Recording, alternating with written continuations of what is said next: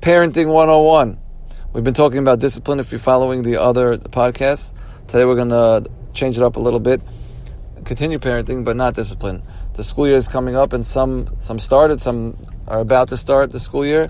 And if you have children that are, I would say, mm, at any young age, first grade and up, all the way through high school, this is something that is very, very relevant. It's very simple, and it comes up very often. So let's get right into it. Rule number one always, always, always back the school and the teachers. Do not bite when your kids come home and complain about the school and the teach or the teachers. Do not bite. It's it's very tempting. For example, a teacher is going to say, or a child is going to say, "My teacher threw me out of class today, or gave me an assignment and terrible, and you don't know, out to get me. He's always out to get me, and nobody else, and everyone else did it, and it was just me, and and my friend was for sure talking, and they just want to get me, and I hate the school."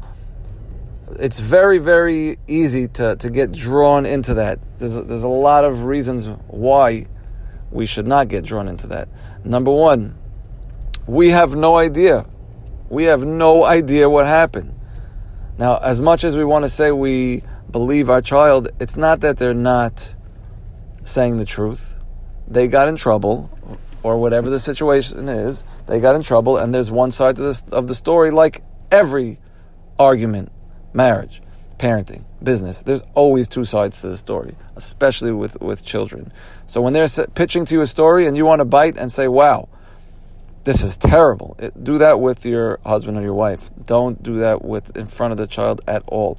Once you say, that's terrible, I'm going to call the teacher right away and get to the bottom of this, and nobody should treat you like that, and you're my child, and I'm going to tell them, you have done a tr- terrible crime.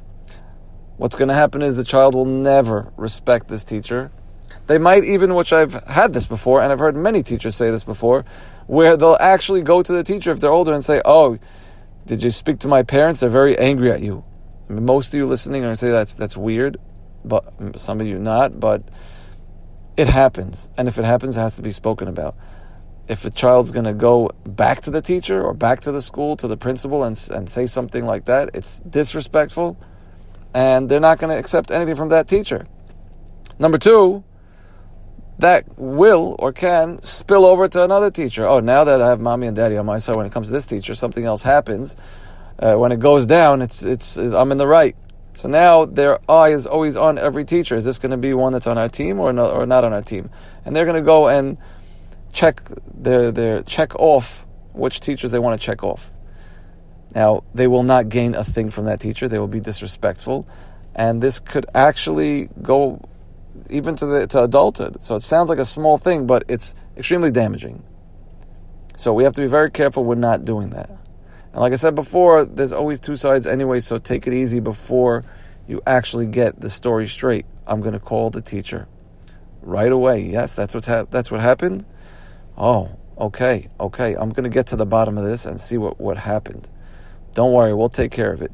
You call the teacher, and 90 I don't know, 99, most of the time, there's out of the ordinary situations, but most of the time the teacher will say, uh, yeah, he threw a paper airplane in class and it hit someone in the head and something happened.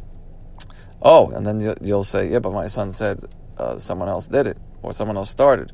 And then you'll say, uh, I, that's the second I walked into class it happened. Maybe before class that kid picked on him, but that has nothing to do with me. I know my class started and an airplane was thrown at someone's head. I have to send them out or give an assignment or tell the principal. Oh, and then most of the time parents will say, wow, that's really what happened. Sometimes the parents get drawn in and they, they start to go in defensive and they, they fight the teacher, which that is that, that might be a separate rule. But once you get past the first rule of not letting your child suck you in and don't negate the school or the teacher, the next rule is when you talk to the teacher, in in just to be as brutally honest as possible, you are at their mercy. You're at their mercy. Their child is with them more than you.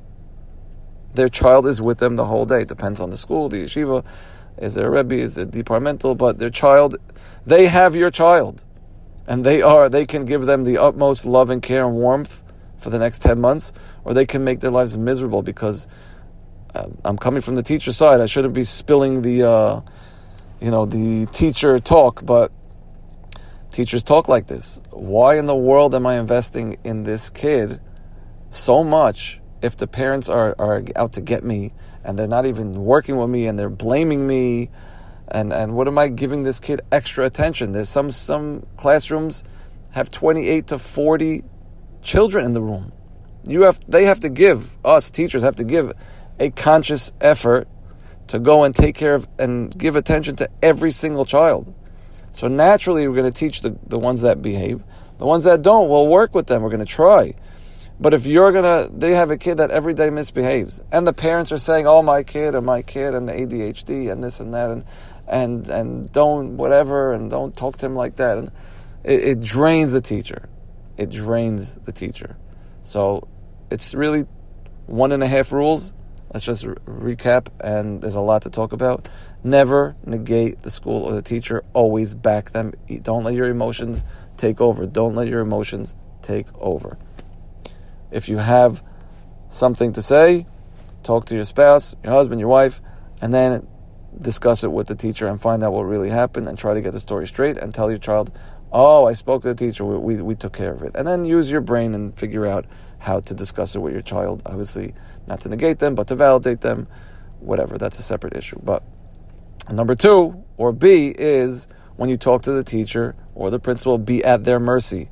You don't want to get your child thrown out of school or thrown out of class or not or being neglected by the teacher because you lost yourself. And I'm right. I'm right. Don't be right. Don't be right.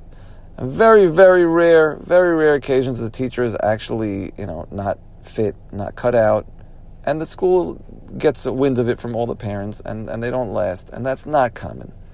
So let's be wise. The school year is coming up. Be on the teacher side, be on the school side, promote their their concepts and what they stand for. And if you can't, and you, you negate the whole system, then send somewhere else because it's just not, it's not good for anyone.